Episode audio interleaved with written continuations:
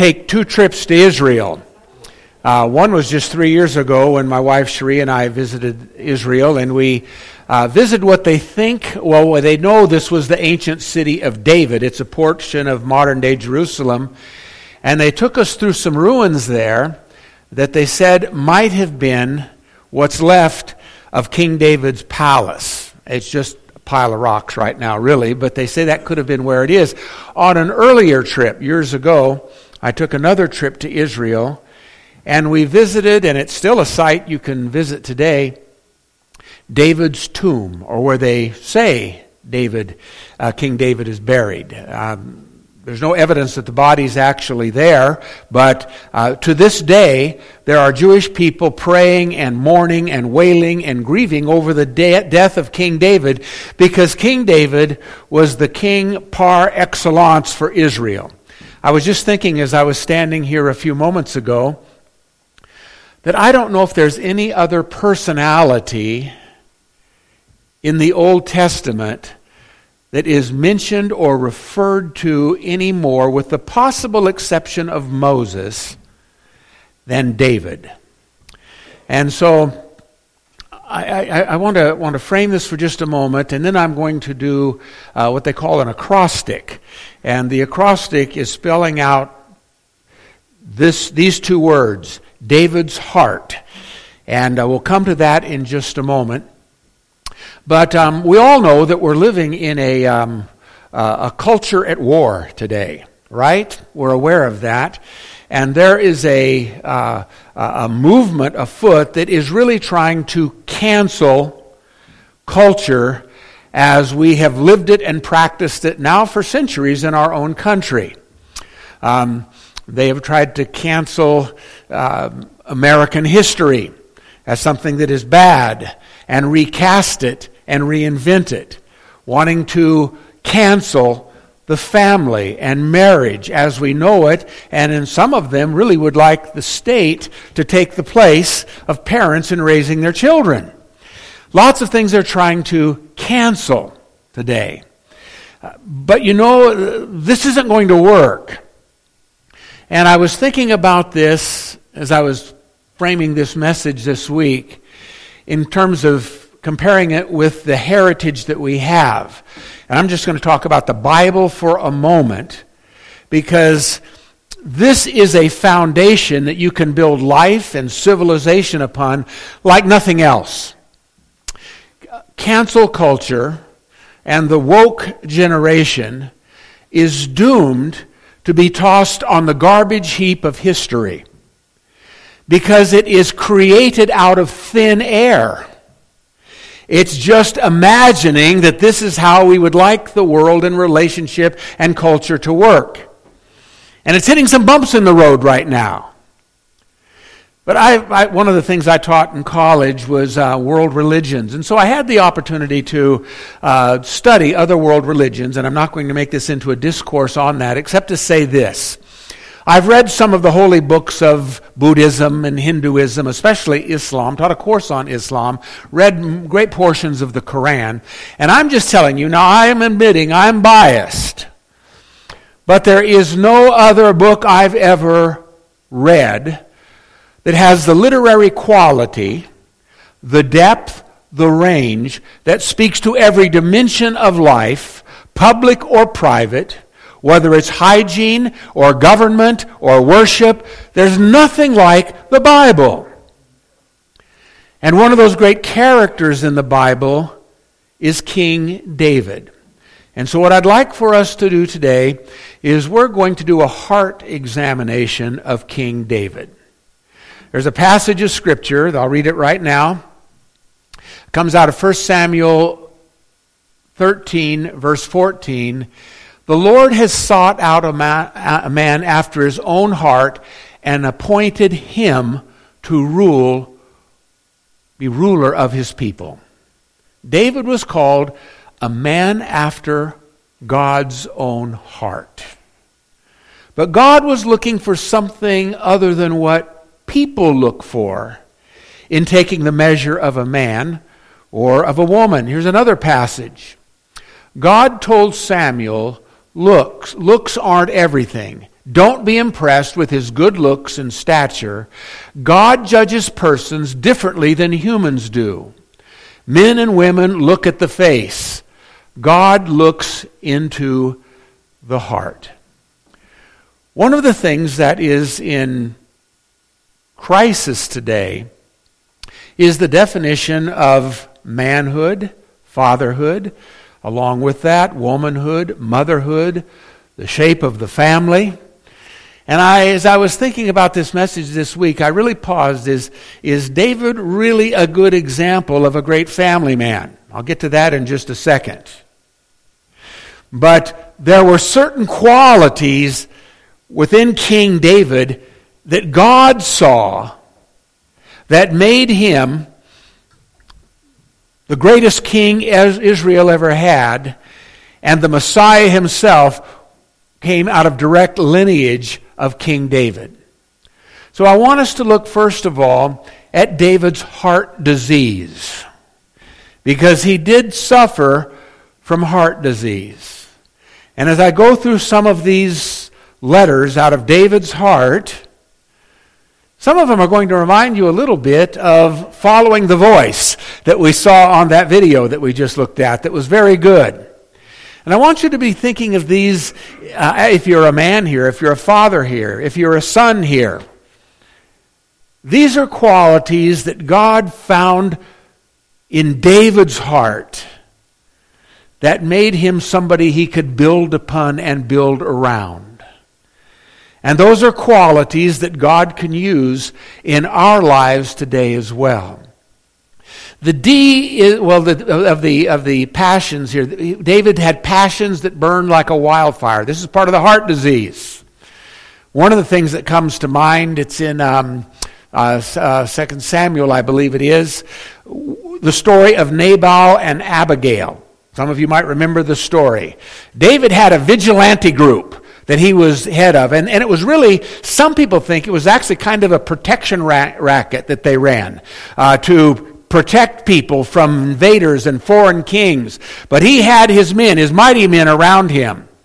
And they would expect to have some kind of compensation given to them for looking after the property, the livestock, the territory of different individuals. Nabal was one of those. And so they came and asked Nabal if they would help support David and his men. And he shaved off half their beards and sent them back to David. David could burn white hot with passion. So when they came back, David said, Saddle up, men, and bring your swords. We're going to put an end to Nabal. You know the story? You remember the story, some of you. Nabal had a wise wife. For many men, it truly is their better half. And she was Nabal's better half. Abigail got food and commodities that they had from the camp and, and rode out and headed off King David and convinced him that it would be morally wrong if he would follow through on his plan to execute Nabal. David cooled his heels and thought twice about it and thanked her for keeping him from committing a murder against Nabal. His passion ran too hot. And we know the story of David and Bathsheba, right? Now, truthfully, Bathsheba knew what she was doing. She lived in a house nearby, and when David would go out on the roof of his palace, he could look out over the neighborhood. And conveniently, or coincidentally, I don't know, Bathsheba decided this would be a good time to bathe herself while David was out taking a gander from the roof. And we know what happened next. His passions would run too hot, and there was a price that David paid especially for that one later on. Abuse of power was something that David was guilty of. It might have been that before he was king, this band of men that he traveled with might have been sometimes borderline extorting money from some of these people in exchange for protection. We don't know. But we do know that for Uriah, Bathsheba's husband, David abused his power. There was a battle that was being fought. And so he had it conveniently arranged so that Uriah would be put at the front of the battle lines, and they went into battle. And then all the soldiers would withdraw from Uriah, and Bathsheba's husband would be a casualty of war. And then David, he thought, in clear conscience, would be able to marry Bathsheba. Abuse of power, was it not? This is one of the things about King David. We'll come back to that a little later. So, this is part of his heart disease. He had a dysfunctional family. This is why I thought twice about whether I should progress with this message for Father's Day or not. I'll tell you what. King David, oh, this is going to date me. How many of you remember the old program Father Knows Best? Anybody here besides me? David was not Father Knows Best. There were all kinds of problems in his family. He was probably too busy running the kingdom to be the dad he should have been. I don't need to tell you a lot of stories about this, but there was incest, there was murder, there was treason, uh, there was all kinds of things that went wrong in David's family. He also sinned against the Lord. In Chronicles, Second Chronicles, we read, and we don't know a lot about what went on here. But David, against God's orders, took a census of his people, counted them. But that was a sin against God. We're not sure why. Is this David relying on his own strength instead of the Lord's strength? We don't know. But for that, David would not be allowed to build the temple one day, which was part of the dream of his life. There was dysfunction, there was brokenness in, in, David's, in David's life. But for all of this, he was a man after God's own heart. So David had a big heart. The D is for devout. These things I remember as I pour out my soul, how I used to go to the house of God under the protection of the Mighty One with shouts of joy and praise among the festive throng. I'm telling you, in our language today, we would say David was a great churchman. In his day, he was a great tabernacle man. They didn't even have the temple built. But he was devoted to the Lord. That was where his unswerving allegiance was headed in his life. And one of the clear reasons why David was so outstanding as a leader, in spite of his flaws, used by the Lord in the way he was, was his devotion to the things of God. So as we go down the letters of David's heart, ask yourself, how you measure up, man or woman here. Are you devoted? Or are you a mind divided? Do you vacillate? Are you prone to wander? Or is your devotion true? David, secondly, was authentic. Search me, God, and know my heart. Test me and know my anxious thoughts. See if there is any offensive way in me and lead me in the way everlasting. He was honest to the core, transparent to the core. He was authentic. He would fail from time to time. But there was an authenticity about him. You know, um, I just saw a couple of days ago that the congressional approval rating is only at 22%. And the only surprise to me was who are the 22% who actually trust these people?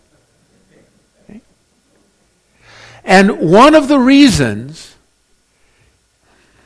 and this cuts across party lines, There is a lying spirit that has taken over Washington. Authenticity, honesty, has all been sacrificed on the altar of personal expediency or ideology. And I'm telling you, an inauthentic house, a dishonest government cannot sustain itself forever, neither can an inauthentic man or father or woman. Authenticity was one of the qualities of King David. It's reflected just in this prayer of David that I've read here. Search me, God. Am I the only one here that has to have a regular prayer time and confess things that I've done, omitted, or committed on a daily basis? That's not that I think I'm any worse off than the rest of you, but that's part of our fallen human nature, isn't it? Authenticity. David was a winner. He was victorious. There we go. Now, I don't have a passage of scripture for this one, but you can just think of David's life if you're familiar with it all. What was the first great victory in David's young life? Goliath.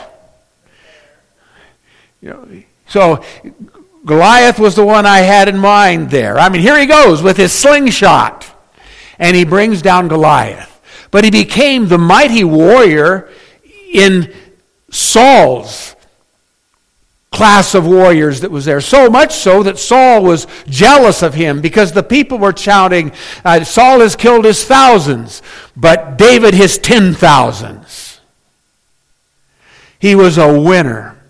But his winner or his victories were not the result of intrinsic power or capability within him. In fact, we don't know whether he was fully grown yet or not, but he was a runt compared to Saul. He couldn't even go out against Goliath in Saul's armor that was there. It, what was, it was what was in the heart, and he came against Goliath not as a mighty man, but in the name of the Lord. And that's where he fought his battles, and that's where he found his victories, and that's where we find victories in our homes and families and marriages and with our children. Today, victorious a man or a woman after God's own heart is a winner. Not because you aren't tested, not because there aren't obstacles, not because there aren't uh, setbacks, but because your eyes are on the Lord and you follow the plan and the mission in the strength and in the name of the Lord that God has for you. David was imaginative. I've got a, a, a quote I came across from Einstein here. Here it is. Imagination is everything. It's the preview of life's coming attractions. In that quote, the full quote goes on to say, Imagination is more important than knowledge. David was ingenious, he was inventive. There was great curiosity. His imagination would take him in different areas of his life. It's David who wrote the Psalms. It's David who soothed the spirit of the vexed soul of King Saul by playing his harp. It's David that would lay imaginatively the battle strategy when he was going to war. It was imagination. God wants us to be imaginative to dream, to imagine, to envision things that we can do in the name and in the presence and in the power of the Lord. I've got something, and I'm going to ask you just to pray about this one for me. Tuesday at lunch, there's a group of pastors from different denominations. They've asked me to be a part of this team. And we are laying a strategy to invite and they've already agreed to come, Vanguard University, to open an extension campus in Las Vegas.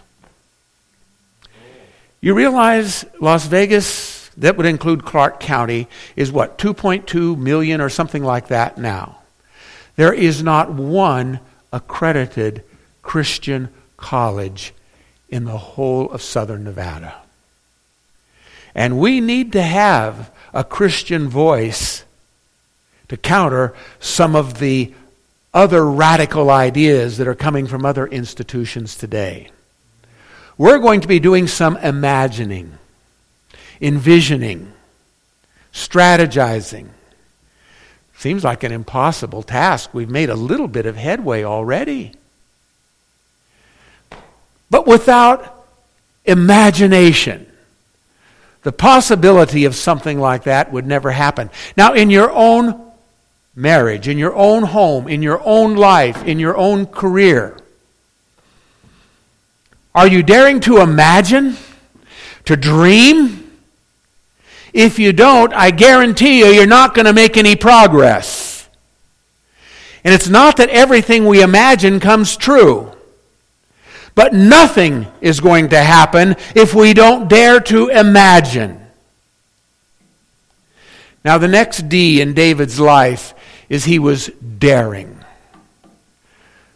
This was someone that was not afraid to fail.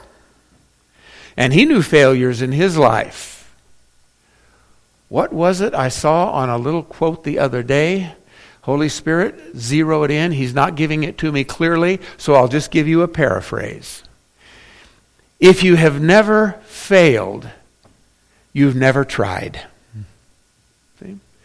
You've got to be daring. You've got to have that kind of courage to take a step.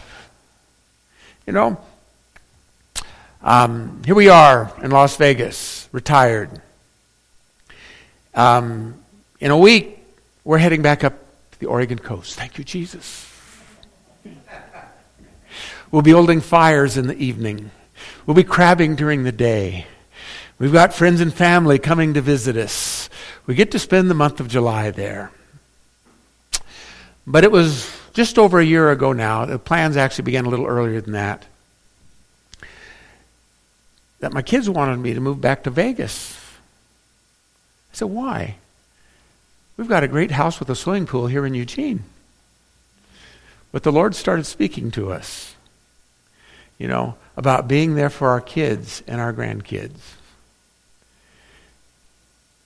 I miss the greenery of Oregon. I miss the coast. I miss hot days in Coquille that might hit 80 degrees.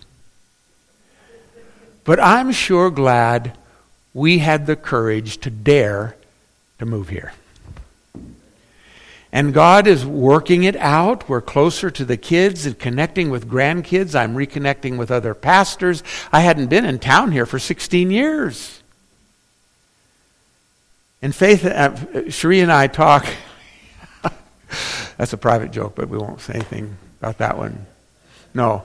As you know, I had a previous marriage, and her name was Faith, and I just, and I just called Cherie Faith. Anyway, that's not a Freudian slip, I promise you. But anyway. But it's just been good to see how God has blessed the chance we took. Be courageous, be daring. Spiritual. And this I was thinking of with that video that we were uh, looking at earlier. Listen to the voice. David said this in the 119th Psalm Thy word is a lamp unto my feet and a light unto my path. He didn't rely on the strength of his army. He didn't rely on his own brilliance, but he drew on the word of the Lord. I'm telling you, there is a dynamic that happens when written word re- meets Holy Spirit and the Spirit brings that word to life and gives enlightenment to us. David didn't listen to the voices. He listened to the voice of the Lord. And that's what we need to be listening to as well. What is the Lord saying in my life? We need to be spiritual. And that, that involves an element of faith, of taking a chance on the things that we don't see and we don't yet fully understand, but the Holy Spirit will confirm in our heart. Do you give spirituality lip service? Or is it an active controlling ingredient in your life? And I'm telling you, when our life is where it should be, when we're listening for the Lord, to the Lord, He does speak into our life. It's a whisper, it's a nudging. At first, you're not even sure, especially when you're beginning to try to be spiritual in these areas. Is this my own imagination? Is it my own wishful thinking? Is it something else? But you learn to recognize the persistence of the impulse of the Spirit and the direction it gives and the doors that open for you as you listen to that voice. Next word. We got through David's. Now the next one is hopeful. The H is for hopeful. My help comes from the Lord. I think you could almost use as a synonym for help there the word hope. My help, hope, comes from the Lord, the maker of heaven and earth. Indeed, he who watches over Israel will neither slumber nor sleep. The sun will not harm you by day, nor the moon by night. The Lord will watch over your coming and going now and forevermore. Isn't that a great psalm? When you were in high school literature class, how many of you remember or had to read uh, Alighieri Dante's The Divine Comedy? Anybody read The Divine Comedy? It's one of the great classics. And it's a, it's a, it's a tour of purgatory and hell written in the 14th century by the great poet Dante. And there's very few people that actually slip into the pit of hell. There's lots of people that do hard time in purgatory in Dante's Inferno. But over the gates of hell, are these words Abandon hope, all who enter here. When I was pastoring here years ago, I would visit uh, elderly people in the church that had been put into assisted living and care facilities. And I think the feeling I didn't like the most about just passing through those gates you could almost feel the spirit of hopelessness among those that were there. Some whose families didn't come and see him very much. Some, you know, they, they were disabled or impaired in one way or another. David was always hopeful. It always sprung back in his life. Where there is faith in your life, there is always hope. You're never without hope. And if you feel, and, and once in a while, I'll get discouraged too. I thank God I'm not bipolar and don't have to battle that downside. But yes, I'll get depressed. I'll get discouraged. But you know what I've learned to try to do is honestly say this Get thee behind me, Satan, for it is written. God has not designed us for despair and defeat, but we are to always have hope. I've got a close relative that called me last night. She's a doomsday prepper right now. She's convinced that famine is coming, and she might be right. She wanted to know since I've hunted it, uh, you know, and, I, and she called me up and said, Stan, you, can you tell me how to can meat? I said, No, I can tell you how to make jerky you know, but not that. And they are stockpiling water. She's canning meat. She lives in urban Las Vegas. I said, What are you going to do when they cut off the electricity? She said, That's why I'm canning my meat right now. I said, Where are you going to go? She said, We're just going to barricade and try to wait it out. You know, I'm, I'm sorry, I'm a little more hopeful than that. I think God will provide for us. He will make a way. And if we have to go through the valley of the shadow of death, He's going to be there to comfort us and guide us and sustain us. Hope. I don't know whether it's your marriage, whether it's your personal life, whether you feel like you've engaged in compulsive behaviors that you can't control. There is always hope when we have our eyes and set our hope on the Lord and the promises that He has for us. Enthusiastic. Some of you remember this story. This is when they were bringing the Ark of the Covenant to Jerusalem. And Michal, who was Saul's daughter, who was David's wife, had um, thought of herself now as too dignified and aristocratic. And so when the ark was coming into town, this is what she saw David doing. David, wearing only a linen cloth around his waist, danced with all his might to honor the Lord. His wife shamed him for it, Michal. And she became the wife in exile for that. And David said, I'll even make a bigger fool of myself. I'm thrilled and excited to have the presence of God coming into Jerusalem. You know, um, there was a survey done some time ago about leading CEOs, chief executive officers of Fortune 500 companies, some of these big companies. What is the common denominator that these CEOs hold in common? Is there some trait? Is it the schools they went to? No. Some of them didn't go to school, and their average GPA, grade point average, was a C plus.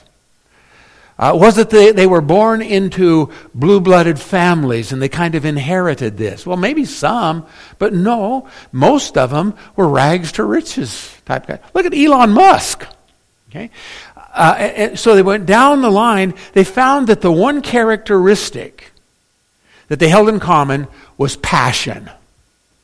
They believed in that business and that product. And that passion is what, is what lit them up and set them on fire. God wants us to be enthusiastic. Now, now go back to David's heart disease for a second.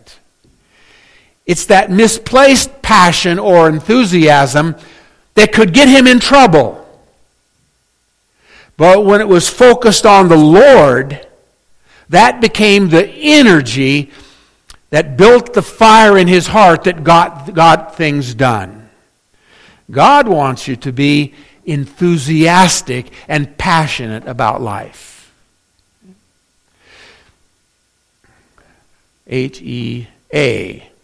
The next A is allegiance in David's life. He was loyal, not only to God, but to his mighty men. They stood with him. Remember when that, to honor their, uh, their leader, they brought David water from the well that was down in the enemy camp, and they brought it back for David to drink, and David took it and poured it out on the ground. And he said, I can't drink this water that you risked your lives for. Thank you for what you've done. And all that did was build a bond, a stronger bond between them.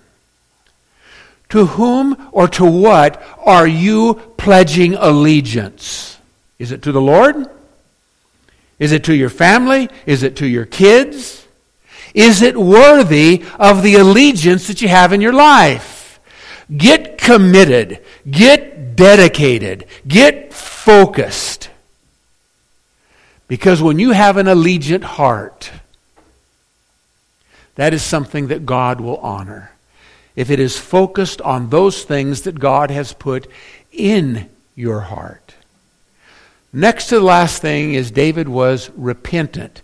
I'm rolling my R's here because there's two of them. Rrr, repentant and resilient together.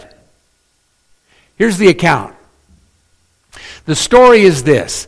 After the sin of David and Bathsheba, a son was born. David thought he had committed the perfect crime. Uriah was gone. But God had those crusty old prophets around, and Nathan was one of them. So Nathan came into the king's presence and to uh, just cut right to the chase, exposed David for what he had done in having Uriah sent out to die. And for that, David's son would die. Well, David went into sackcloth and ashes. He was inconsolable. He was repenting before the Lord and praying for God to spare the life of his son. And days went by, he wouldn't eat. There was nothing you could do to comfort him. And they were afraid to tell him the news when his son actually died. The son died. They told him the news. He got up, got dressed, and said, Let's fix dinner. And his servant said, his attendants asked him, Why are you acting this way? While the child was alive, you fasted and wept, but now that the child is dead, you get up and eat. David answered, While the child was still alive, I fasted and wept.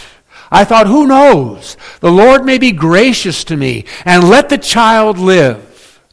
But now that he is dead, why should I go on fasting? Can I bring him back to me again? I will go to him, but he will not return to me.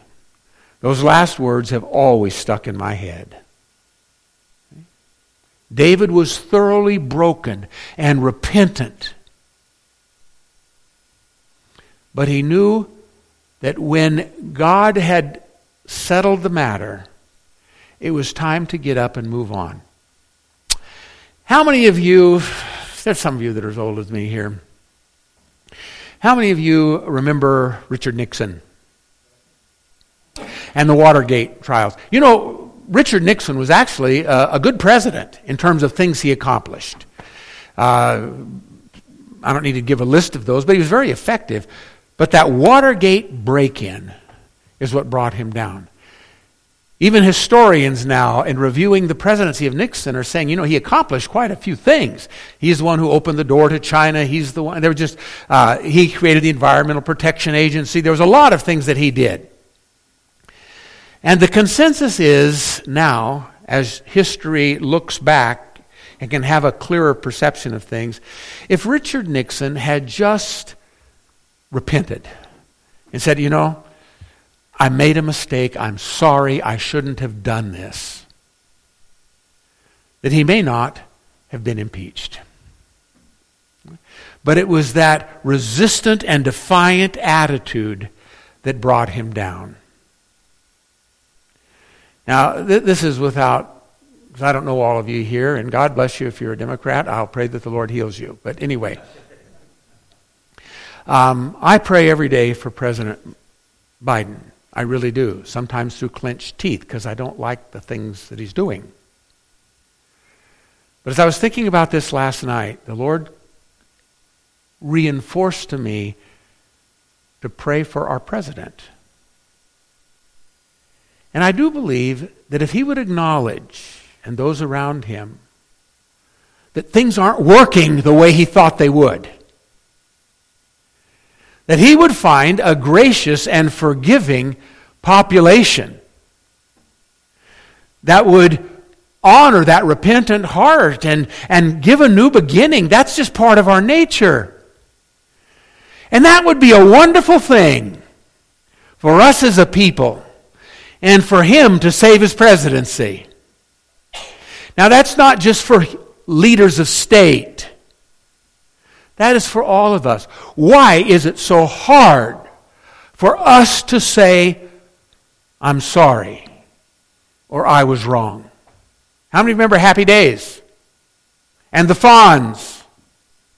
What was the one word the Fonz could never bring himself to say? Anybody remember? Wrong. I was wrong. And he could never get it out. How many of you are like the Fonz?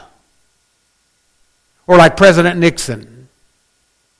When we learn to be repentant, there is a resilience that rises up. David rose up, cleaned himself up. I still have hope. God is still on my side. And it turns out, and God in His mercy does these things, the next child that was born to Bathsheba was Solomon, who became, you know, this is one place where I uh, sometimes actually question the wisdom of Scripture. I don't have a problem with saying that for a time Solomon was the wisest man who ever lived. But anybody who has 700 wives and 300 concubines is crazy. I'm just telling you. Know. But David was resilient. And that is the thing in our lives we have to be. Maybe you've failed as a parent. One of the things I learned when my kids were growing up, and it was hard for me to do, but on more than one occasion I did it, I would say, Your dad was wrong, and I'm sorry. There's nothing wrong with that. Repentance and resilience. Last letter is a T, and it's for tested. This comes out of the 119th Psalm. I want to set the stage for this one. As, as I read this psalm, and this chapter is the longest chapter in the Bible. I'm just going to read two verses out of it. But there's a section here, verses 71 to about 76 or 77. It just sounds like this is the reminiscence of a mature man now that is reflecting back on his life. And he's remembering how he was victimized by his heart disease and the things that it cost him, the collateral damage that came from his mistakes and his failures of his heart disease. The key word here, and I'll read these verses now it was good for me to be afflicted. Affliction is something that comes upon you that you can't control. You might have brought it on yourself the affliction of losing the first child born to Bathsheba. He brought it on by his actions, but it was God who pronounced the sentence over that child. Sometimes affliction comes to you and it's something you have no control over. You're afflicted with a disease, and why did this happen to me? Affliction. And David is thinking about those things that happened in his life. They were part of his heart disease and the consequences it brought to his life. And reflecting on that, here is what he says It was good for me to be afflicted so that I might learn your decrees. The law from your mouth is more precious to me than thousands of pieces of silver and gold. Why is it that some of us are so hard headed. We could learn the lessons the easy way, couldn't we? But there's nothing like picking up the pieces after an affliction in our life and seeing the beauty of God's laws, how they work, how life just purrs and hums and sings along when we're following what God has asked us to do. How many of you here have gone through, honestly, hard times in your life? Can I see your hands? Most of us, maybe all of us, if we're honest. How many of you that have faced that with faith and persevering faith would not trade that experience for what you learned having gone through it. Can I see your hand? How many of you want to go through it again? No. It's good that we are afflicted because that's what tests us. That's what's become the measure of who we are and what God can do in our lives.